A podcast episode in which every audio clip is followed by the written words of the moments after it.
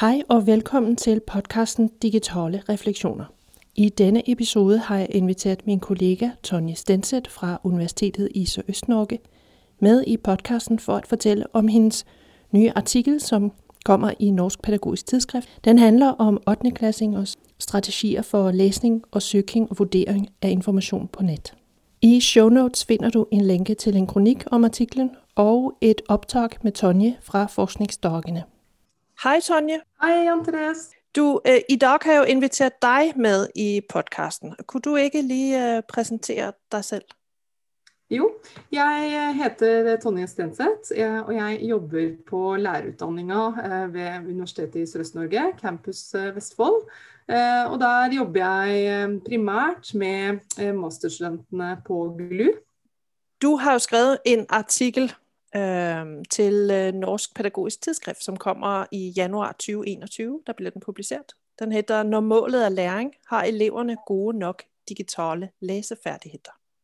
Og den øh, synes jeg er interessant, og derfor har jeg jo invitert deg til å være med i denne her.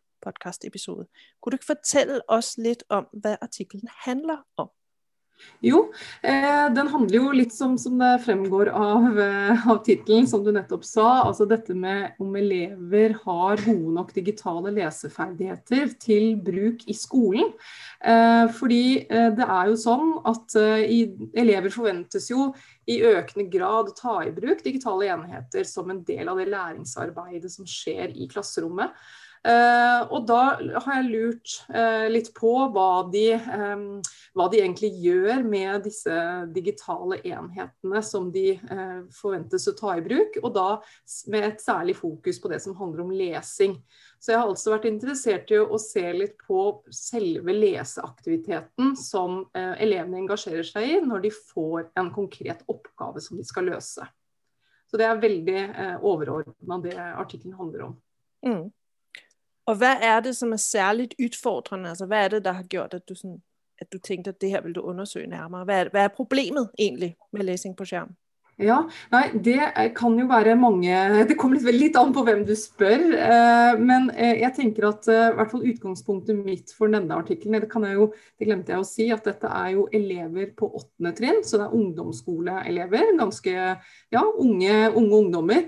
Men vi vet jo ganske mye om hvordan ungdommer bruker digitale enheter utenom skoletid. Altså Vi vet en del om hvor mye tid da, de bruker daglig på å forholde seg til skjerm eh, eh, utenom skolekonteksten. Så det har vært litt utgangspunktet for eh, artikkelen. Fordi jeg ønsker å se på om, man, om denne, disse ferdighetene som de har når de skal bruke det digitale i eh, klasserommet, og når det er læring da, som, er, som er målet, om de har de da eh, de, den lesekompetansen som kreves. Og det, for det er det jo det har jeg vært litt usikker på. Eh, I andre studier som jeg har sett, så er det mye som tyder på at de kanskje ikke har det. Eh, og studier som andre også har gjort, så er det nettopp dette med å kunne forholde seg til, eh, til tekster på skjerm i en læringskontekst kan være utfordrende. Og da er det jo særlig dette med at det er så mye annet den digitale enheten kan brukes til, som, som skaper kanskje en en ekstra utfordring ved, ved, det digitale. Og det kan jo vi kjenne oss igjen i, vi voksne også. Altså det er lett å, å miste fokuset på det man skal gjøre, og, og, kanskje engasjere seg i helt andre typer oppgaver da, enn, enn man, den læringsaktiviteten som man kanskje egentlig eh, hadde satt i gang med. Ja, det, det, er jeg helt enig med deg i. Det er vi mange der kjenner igjen. At øh, når noe kan mange forskjellige ting, og det digitale, så øh, blir man lett distrahert og mister fokus. Så hvordan har du undersøkt det her? Altså, du sier det var 8. trinn. Mm, åttende trinn. Eh, og da er det jo dette med eh, dette helt konkret som jeg har lyst til å se på, da, det er de strategiene som elevene bruker når de skal eh, bruke digitale enheter på å løse en oppgave og lese tekster. Eh, fordi at eh, dette med eh, For en annen utfordring, en har mange, men en annen utfordring i tillegg til dette med, med å holde konsentrasjon på en oppgave skal, man skal gjøre, det er jo nettopp dette med å finne, finne tekster, eh, finne informasjon på nettet. Og, og, også forstå den informasjonen, men å kunne sette den sammen. Altså integrere, som vi kaller det, informasjon fra flere tekst, kilder, eller enheter som man har funnet på, på nettet, er, er jo en, noe som krever eh, ganske avanserte lesestrategier. sånn at det var det jeg var litt interessert i å se i, i denne studien. Um, og da, så, så, Problemstillingen min var hva som kjennetegner da de digitale leseferdighetene når elevene skal søke og velge tekster på internett til bruk i en skoleoppgave. Så da har det vært et særlig fokus på nettopp dette som handler om navigering når elevene skal finne informasjon, og også hvordan de beveger seg på en nettside og mellom nettsider. Eh, og, det, eh, og, det, andre fokuset har handlet om hvordan elevene evaluerte tekstene de fant. Altså dette som handler mer om kildevurdering og kritisk vurdering av, eh, av informasjon som, som de, de, fant i søkene sine. Eh, og det gjorde jeg rett og slett ved at jeg var inne i tre forskjellige klasser på åttende trinn ved tre ulike eh, ungdomsskoler. Eh, og der eh, jeg, eh, var jeg både inne og gjorde eh, observasjoner, og så hentet jeg også inn eh, skjermopptak fra elevene sine skjermer. Uh, og I tillegg så gjorde jeg lydopptak av enkelte gruppearbeid um, hvor, um, hvor, elevene arbeidet med den oppgaven da, som de hadde fått av meg. Så jeg hadde så det var sånn tredelt um, datagrunnlag, da, som sagt med lydopptak og skjermopptak og da observasjon med, med feltnotater. Um, så da det, analyserte jeg både lydopptakene da, fra gruppearbeidene, og så og også alle skjermopptakene. Eh, fordi skjermopptakene ga meg jo en del informasjon om hva den enkelte gjorde på sin eh, digitale enhet. mens disse lydopptakene av gruppearbeid, da fikk jeg tak i samtalene mellom elevene. Altså hva de diskuterte seg imellom for å, for å løse oppgaven, da. Og observasjonen også, som, for jeg deltok jo eh, i eh, Var jo i, til stede i alle de tre klasserommene som inngikk i studien. Og de, da ga det meg ytterligere, eh, eh, ytterligere informasjon utover det som jeg hadde for lyd og, lyd og skjermopptak. Mm. Så hva, hva fant du så? Hva var, hva var funnene, og har de gode nok digitale leseferdigheter? Ja, det er det skal jo, Det må jo sies uh, at det er eh, en rekke forbehold da, som selvfølgelig må sies. Dette er en veldig liten studie, og det, så det har jo en stor uh, betydning for, for hvor, hva man kan på en måte trekke ut av disse funnene og generaliseringer osv. Så, videre. så det er jo en rekke, rekke forbehold som må tas her. Men ut i akkurat denne studien, de, de elevene som, som, var med i denne studien, så var det noe som, som utpekte seg. Eh, og Det ene var eh, knyttet til det som, som, jeg hadde ønsket å undersøke, som handlet om navigering, som jeg nevnte i sted. Og da, eh, for da var det oppgaven lagt opp sånn at elevene skulle søke opp informasjon. Og da, at de da gikk i gang med Google, gjorde samtlige av, av elevene i studien. Uh, og det som, som, som fremsto veldig tydelig der, som et tydelig funn, det var at uh, de søkene som elevene gjorde, de fremsto veldig tilfeldige og, og lite systematiske. Eh, og det så det var, eh, det var, veldig eh, få elever som hadde en sånn klar oppfatning av hva for det første hva oppgaven spurte etter, men også liksom, eh, og som en forlengelse av det, så, så, var det også uklart for dem hvordan de skulle finne det. Så det ble veldig tilfeldig, det som ble søkt etter. Sånn at bruk av nøkkelord f.eks. i de Google-søkene, det var veldig eh, på den måten at enten så var, var søkeordene altfor eh, generelle, sånn at den søke eh, Altså det resultatet som kom opp, blir jo da veldig, eh, blir veldig generelt, og det blir vanskelig for eleven å gå videre derfra og faktisk finne tekster som er relevante for å svare på oppgaven. Eh, eller så ble det altfor altfor spesifikt. Da. Sånn at, eh, så, ellers så var det også veldig mange som søkte på hele spørsmålsstillingen. altså De bare limte spørsmål og googlet på det. Det var, en, et, det var liksom gjennomgående. Um, men, men lite, uh, lite, altså lite, strategibruk knyttet til dette med, med, med Google-søk og bruk av nøkkelord var det veldig gjennomgående. En annen gjennomgående ting som kom opp som jeg la merke til da jeg analyserte disse skjermopptakene, det er jo at den interaksjonen som elevene hadde med de digitale tekstene, altså når de faktisk hadde klikket seg inn på en tekst, så scrollet de eh, veldig mye opp og ned um, på de sidene. Så de, når jeg skulle sitte og analysere skjermtakene, så var det nesten ingen elever som, som, på en måte holdt bildet stille eh, lenge nok til at det gikk an å lese hva som sto der. Det var veldig mye sånn scrolling og klikking fram og tilbake eh, mellom sider. Så det var vanskelig egentlig å forstå helt hva, eh, hva elevene drev med. Eh, det, så Den fremsto litt sånn forlengelse med dette med tilfeldighet som jeg nevnte i sted under navigering. Så fremsto også den derre eh, samhandlingen eller interaksjonen med tekstene som de faktisk likte seg inn på, også helt tilfeldig. Eh, så igjen, lite strategisk eh, var det som, som, var gjennomgående. Ja, for når man scroller så hurtig, så mm. får man vel inntrykk av at de, de nærmest ikke vet hva de leter etter? Nei, så det var, det var veldig jeg, Det inntrykket jeg fikk, da, og som også um, kombinert med de observasjonene altså når jeg gikk rundt og, og fulgte med um, i, i, klassene, så var det nettopp at dette at de, de, hadde De leter etter noe, altså i anførselstegn, men de, de, har ikke noe klar formening eller strategi eller konsentrasjon for å få tak i på en måte, hva, hva dette noe er. da. Og derfor så ble det veldig, veldig tilfeldig. Og mye scrolling, mye skifte, klikking mellom nettsider. Eh, og så er det en annen ting som går med på dette som handler om evaluering og vurdering av, um, av resultatene som de fikk opp. Og det, der var det Det skal jo sies, da, det var noe som var positivt. at det, Der var det en del elever som Og det så jeg også da jeg gikk rundt og, og snappet opp litt av samtalene eh, også. At der var det en del elever som gikk inn og vurderte resultatene. Eh, hadde noen tydelige strategier for det. Men de aller fleste eh, gjorde jo ikke det. og og, de, og, det er en som særlig gir uttrykk for hvordan hun tenkte rundt vurderingen. og, det, og Hun sier at eh, jeg bare starter på toppen her, så tar jeg de tre første som kommer opp. Altså de tre første treffene. Og resten trenger jeg ikke å se på, for Google tenker jo for meg. Så det har et, syns det virker som at elevene har en ganske stor tiltro til Google. At Google vet hva de leter etter, uh, uten at de nødvendigvis vet det selv. Så det var også litt, litt interessant.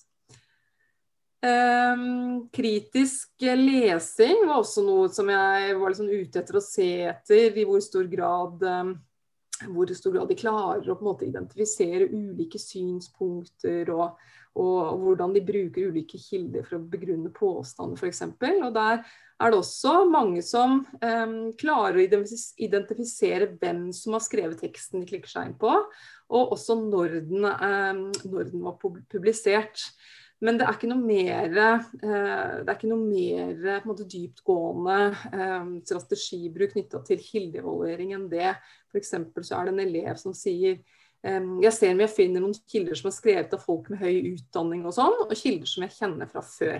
Sånn at det er jo det er for så vidt Man kan jo tenke at det er et, et, å bruke utdanningsbakgrunn som et kriterium for å vurdere forfatterens ekspertise og troverdighet. Det vet det kjenner vi igjen fra flere andre studier. Men, men, men det kan jo eh, eh, det kan jo også eh, Det er ikke sikkert at det nødvendigvis er nok for at kilden eller den teksten trenger å være relevant for eksempel, til det du skal bruke den til, selv om det er en troverdig forfatter som har skrevet det. Hva var du, hva var du mest overrasket over de her funn? Ja, jeg, jeg, var kanskje mest overrasket over at de, eh, at de, gikk i gang med oppgaven uten å ha noen eh, måte, formening om hva de skulle søke etter. Altså det, eh, det, var kanskje det som overrasket meg mest.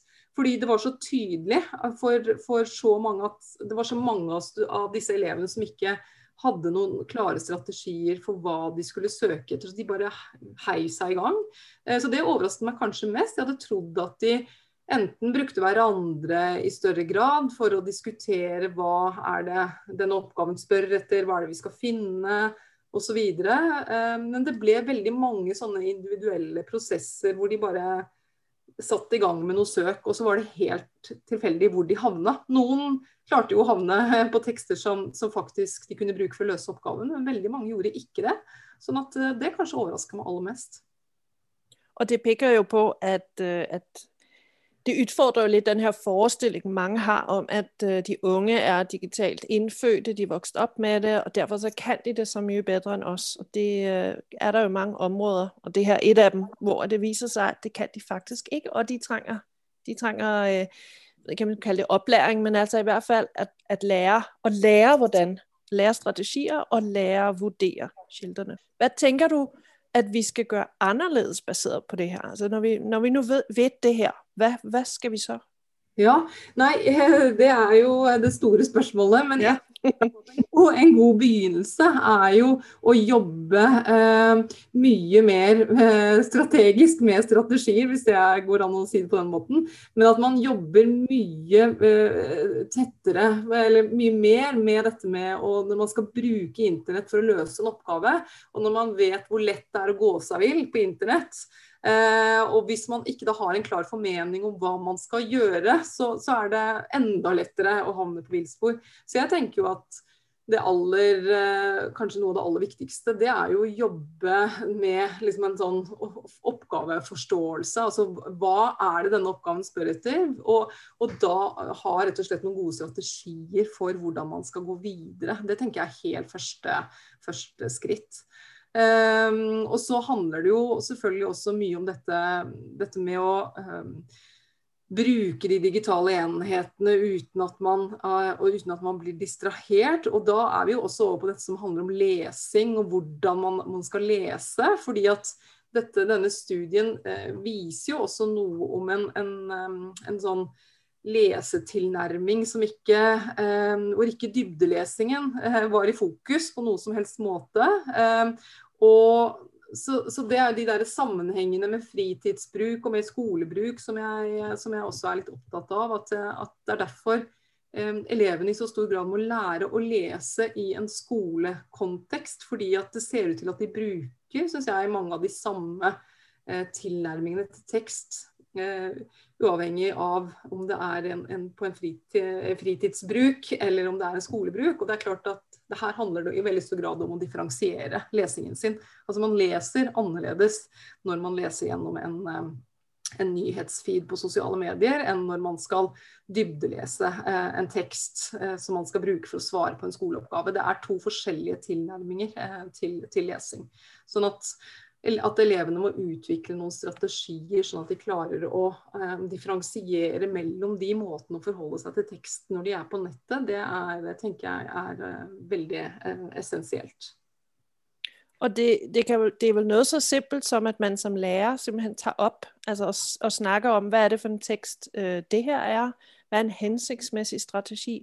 At man presenterer dem for ulike typer av tekst. og snakker om, hvordan læste du den, og hvad er hensigtsmæssigt osv. Og det samme med, med søg af information også. Øh, når man har givet opgaven og tage et par minutter til at en fælles prate om, øh, hvordan kunne det være lurt at gå til den her opgave, hvad for nogle, hvad for nogle, øh, hvordan kunne man håndtere sin informationssøg, hvad kunne være en informationssøgestreng osv. Altså sådan ja. eksemplificere det lidt, øh, bed dem om at sætte ord på det, forberede ja. dem på den måde. Mm. Og ikke tro at det liksom kommer av seg selv. Ja, jeg tror det er veldig lurt å tenke på den type modellering. Og jeg tror man må gjøre det hver, jeg tror man må gjøre det hver gang, nesten. Man skal bruke, um, bruke internett til, i hvert fall til denne type oppgaver som jeg snakker om, snakker om her. Hvor, hvor elevene eh, i så stor grad skal finne og velge tekster selv. For det er klart at jeg tror ikke løsningen er at de ikke får denne type eh, leseoppgaver. fordi det er jo veldig, det er dette de trenger å trene på, helt åpenbart. Sånn at, men jeg tror at, eh, at, innrammingen, og det er noe av det jeg skriver i artikkelen også, at, at som man kan være kritisk til i denne studien, det er at innrammingen var for svak. altså den var, Det måtte vært enda, enda tydeligere eh, for elevene. Eh, kanskje hva de skulle gjøre, og enda tettere oppfølging. Ehm, fra, eh, fra, lærer og enda, en enda tydeligere gjennomgang på forhånd før de i det hele tatt har åpnet ehm, eh, PC-ene sine eller har funnet frem nettbrettene sine. sånn at jeg tror en, en, en, veldig klar innramming, men også modellering, er, ehm, er ekstremt viktig. fordi i hvert fall den erfaringen jeg har når jeg snakker med lærere, så er det mange som tror, eller kanskje tar for gitt, at elevene har gode eh, søkeferdigheter eh, på Google eh, f.eks. Men, men det viser det seg jo at, eh, at de ikke nødvendigvis har. Da. Sånn at dette med å gjøre sånne søke- og vurderingsoppgaver eh, sammen med elevene og følge det opp veldig veldig tett, det tror jeg er kjempelurt. Og, og, og det oppdaga jeg også fra denne studien. Det var jo at, um, at, to elever som satt ved siden av hverandre, som søkte på akkurat det samme nøkkelordet, så fikk de opp forskjellige treff. Og det, mm. for det, var, det hadde de ikke tenkt på, eller det hadde de ikke opplevd før. Så jeg tenker bare det hadde jo vært en, en kjempefin, et fint utgangspunkt for en, en god eh, samtale med elevene. om Hvorfor får dere opp to forskjellige eh, søk, eller treff det, når dere søker på det samme eh, ordet, f.eks. Det er mange sånne, mange sånne ting som jeg, som jeg, tenker at vil være veldig sentralt å, å jobbe med elevene helt, helt tett eh, og med, med god innramming. Og så har jeg også truffet masterstudenter på lærerutdanning, som ikke klarede heller at søge sig sådan præcist frem til. Altså flinke studenter ellers. Altså så det, det, det viser bare, at det er vanskeligt for mange, tror jeg. Og at der er et virkelig behov for både voksne og barn øh, lære at forstå, øh, hvordan man søger præcist. Ja, det er også dette som eh, Og dette med, med, med, strategier som også handler om egentlig, Det handler om planlegging. altså Det handler om eh, strategier for gjennomføring, og det handler om å, å liksom overvåke litt da, sin egen arbeidsprosess. Og, og hva, jeg, hva, gjør jeg nå? og hvordan, Hva er det jeg gjør nå? Eh, hvordan er det relevant for den oppgaven jeg skal løse? Og det er, eh, og, sånne ting eh, var helt fraværende i de klassene jeg var, jeg var inne i.